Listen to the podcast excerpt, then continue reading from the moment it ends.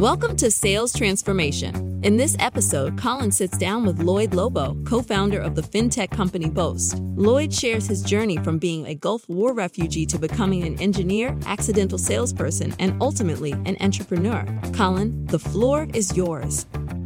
All right, welcome to another episode of Sales Transformation brought to you by Leadium. I'm your host, Collin Mitchell, and today I've got Lloyed Lobo on the show. He's the co founder of a fintech company called Boast, and he's also the Wall Street Journal bestseller of Grassroots to Greatness. Lloyed, how you doing? I'm doing fantastic, man. Stoked for this. Thank you so much for having me. Yeah, give us a little bit. Uh, give us the short version of your background, and then we'll we'll dig into some of the topics uh, for today. Definitely. I'm a Gulf War refugee turned engineer turned accidental salesperson and then eventually an entrepreneur. Uh, recently left the day to day of my company, transitioned to the board um, after we sold like 52% of the company to a growth equity firm. And now I'm just uh, doing a bunch of stuff that uh, I always wanted to do, finding, doing the stuff that brings me joy right? A lot of people say oh man i don't know if you could ever do nothing. Well I'm, I'm, trying to i'm trying to basically pay back the family tax. I didn't spend time with my kids or my wife as much as i wanted to. Actually i spent no time with them in the last uh, 10 years and so i'm living that now spending day in day out with uh, with the fam.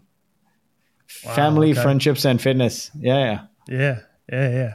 The uh the three f's um which you know can a lot of sacrifice uh, sacrifices are made uh, in the entrepreneurship journey. I lost your audio there. Oh, yeah, a lot of sacrifices, and then yeah, there's a lot of sacrifices made on on those fronts in the entrepreneurship journey. Definitely, definitely, awesome. Yeah, so so I, I'm I'm really curious to kind of dig into um, you know, your journey as kind of running founder led sales for Boast uh, with an engineer background. Was, was sales something that was hard for you? Uh, was there any resources you turned to and, and how did you sort of master that skill to, you know, bootstrap, uh, you know, up that company? So, you know, I have, I have a very interesting background, right? So, um, I didn't finish high school, okay? And um, most kids who don't finish high school drop out or don't do the exams and don't have a high school diploma. So I didn't, I missed all my high school exams, didn't go to any of the classes in the final year. So I don't have a high school diploma. Most kids who are in that situation will never apply to college or university. I apply to every freaking college out there. And one college said, Hey, write these entrance exams. I, I wrote them. This was Canada because uh, there's no SATs there and and they said, "Hey, your scores are good, but we need your transcripts." And I made up some BS excuse, and they said, "You know what? Start the semester. We'll wait, but if you don't give your transcripts by the end of the uh, month, we'll you'll have to un- unenroll." And luck would have it, they never followed up and i graduated with an engineering degree. My parent my mom wanted me to get into engineering uh, and i'm like you know we're from like indian background heritage and like you know being an engineer doctor is a thing and i'm like dude i barely finished high school. How am i going to get into engineering? But um, but i finagled myself into engineering although i didn't want to do that. Hindsight it was a, it was a very good experience because it was a bachelor's of engineering in software. Nonetheless when i graduated um, I didn't want to work in engineering. So I wanted to be a business person. I wanted to be a founder, an entrepreneur. And I asked people, hey, what's the best skill I could learn if I wanted to be an entrepreneur like you someday? And what I kept hearing was, it's all communication, right? Convincing your spouse that you want to do a company, uh, convincing customers when you have nothing. All of it is um, is communication, and um, you're you need to fix that first. And i said to myself hey i'm not a very self-motivated individual. So if i took a public speaking class and five people laughed me off stage i probably would never show up again. So i said what's a job i could do that would force me to communicate day in day out? And it was sales right? And so i started mm-hmm. applying to sales jobs right out of engineering and nobody would give me a sales job. This is like 2005, man. Like nobody's going to give an engineer a sales job. Right? I graduated with software engineering. software engineering in 2005 was all the more obscure as an industry, right? Like it was all like computers or electronics. It was like more hardware, like in in in the time. Other than probably Silicon Valley, which was I was nowhere close to it. I couldn't even imagine being in Silicon Valley, where I spent the last 15 years now. But nonetheless, it was in the mind, and and so I one one company I applied to was a small telecom startup, and the founder needed cold callers, and he didn't care about my background or anything. He's just just get on the phone, man. And so that's how my journey started. I started as a cold caller uh, for a telecom company, and then my girlfriend then now wife got into med school in New Jersey, so I needed to apply for jobs in New Jersey. Now, here's the thing: if you your first job as an engineer, a year you've spent is cold calling for a telecom startup. Uh, chances are no company in New Jersey is going to get you on a visa to work there, right? Uh, but luck would have it, uh, another founder found my skills valuable and hired me to do sales. Now, when I joined that company, I was all excited to do sales now. Like they were selling to big companies, Tiffany, Armani, Simon and Schuster, etc. I'm like, oh, I'm going to be in person. It's quite an upgrade from banging the phones and begging uh, to just get a meeting and pass it on to an account executive to actually doing the deal. But when I went there, I realized they had no repeatable, scalable sales process.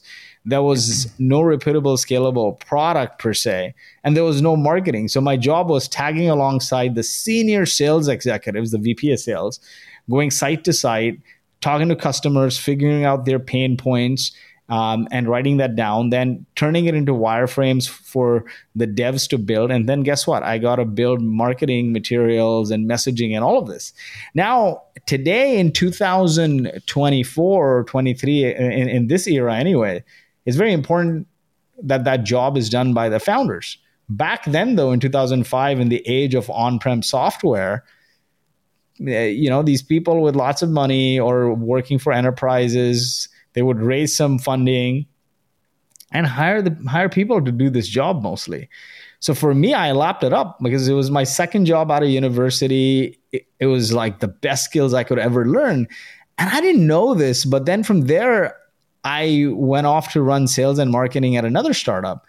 And uh, fast forward another year, my best friend from university reached out to do a startup together, and I jumped at the opportunity because I already had the risk appetite. I was all, always at an early stage company talking to customers, reeling them in, figuring out what to build.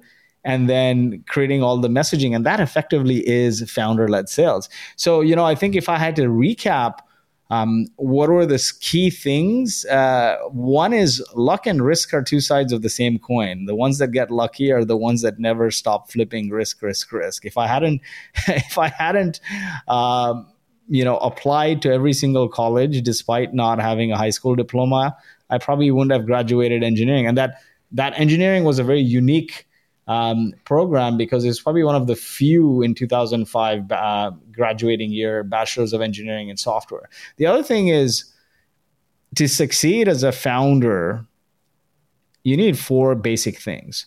Number one, um, I can't stress this enough, but your community or your companions matter the most. If I hadn't worked for founder after founder after founder, I don't think I would have had the appetite to just jump into a startup myself. I watched it so closely, like I was mm-hmm. their right hand person. Number two is your ability to communicate is everything. If you can't communicate, you don't have an audience, you have an empty room. Uh, the third thing is just create, get out there and create. Like in sales, you're just, you know, people don't value this enough but you're creating right? You're creating playbooks you're creating frameworks you're creating content you, you're creating products. Just create get into this motion of creating which is a combination of writing and building but just do that. Um, it is super valuable. And then the last one i mean you may have the best community and the best creation and the best communication but if you don't have this fourth c you have nothing and that fourth C is consistency. Like from Warren Buffett to Mr. Beast to yeah. Gary Vaynerchuk, they all are consistent. They, they always show up. They never stop, right? A lot of people like they pick a career and then they jump and they jump and they jump, which may be okay. But in the early days, you need to just accumulate skills and get really good at it. And how do you get really good at a skill? Is by doing it and doing it and doing it and doing it. And then you layer on more skills and more skills and more skills. So if you if you want to ever be a founder someday, the number one skill you need to have as a founder, in my opinion, is the ability to sell. Like you can you can call it communication, but you're communicating with the ability to sell in a way where you don't seem like the slimy sales guy, right? You're you're evangelizing people is the right word to your way of thinking. Your spouse. I'm not going to bring money for a few years. Early customers, I barely have a product, but believe in me. Early employees on working on low pay, investors. And then as you grow and grow, you got to keep repeating the same thing. You got to communicate your vision to inspire and excite people and it's not a one and done activity. You got to do this day in day out so people also keep showing up on your vision right? So so it's it's probably in my view the most valuable skill. I wouldn't change a freaking thing. Yeah yeah. I think that um you know sales is the number one skill that every founder needs right? And uh, before you start a company I, I think you know having that experience of working in early stage startups, you know, on the front lines, getting the first customers, developing the targeting, the messaging, the sales process, all of that. There's so much value in learning those skills. Even if you take a job that maybe doesn't pay you as much as you'd like because it's a startup, um, but you gain those skills and that knowledge, they're they're worth more than taking another you know job at maybe a more established company. Um, that might pay you more if entrepreneurship is something like that you know you want to do someday.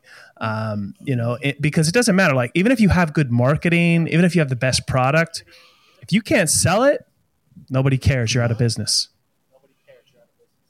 Yeah and and you know regardless it's a great skill because it's used in so many other facets. Okay you might have a product led growth company, like a PLG company where people are self serve signing up. But if you're not out there on the front lines talking to customers, how are you going to know how to distill the messaging, right? Um, a lot of people are in this fallacy that you can just spit up some messaging and throw it and test it. But you, when you spend the time researching the people you want to sell to and understanding their pains and their aspirations, you can develop the messaging for them right? Without like just throwing spaghetti on the wall. So i think i think that skill is important regardless. And you may be a plg company but you still need to recruit you still need to go on stage and evangelize. You still need to get in the boardrooms of large enterprise companies. You still need to get in front of investors. You still need to convince your spouse your co-founders. So you know uh, this skill is is one that have served me so well but it's so funny. When I took that job cold calling, I think they were paying me like twenty thousand dollars, something really small, man. And my parents, Indian heritage, lost it. And like, dude, your friends are working at Microsoft and and P&G, uh, or rather Johnson and Johnson, and these big companies, and you you aren't you embarrassed to make so little money, man? Fast forward today. I have everything I have because of that skill. I can sit and take a sabbatical. I can you know, I've, I've created opportunity and luck for myself from that one skill. Yeah, yeah, yeah. Um, it was. I'm I'm curious when you transitioned from you know sales at startups to selling at your own startup. Was there any challenges that you ran into or things that you weren't expected? You know what? Actually i think it ends up becoming easier because you don't have these boundaries. You, as hmm. founders just make up stuff. You're like oh there's no there's no one I, I need to answer to. So like okay i'm hearing this i'll pivot. So you can pivot your messaging a little more on the fly. You you can take more leeway uh, leeway with uh, with how you communicate and your messaging. And also just having the founder title when you're in front of somebody you have this level of you get this level of confidence especially if you've sold before. Yeah. so now you're like okay i'm not answerable to anyone but myself so i can make the stuff up on the fly. And when you're doing that um, it exudes a level of confidence. And when when you exude that kind of confidence the buyer sees it and and uh, I, I guess gets reeled into that energy. The last thing you, the buyer wants is to talk to somebody who's not confident about what they're selling right thanks for tuning in. Please don't forget to like and share so we can help more people transform the way they sell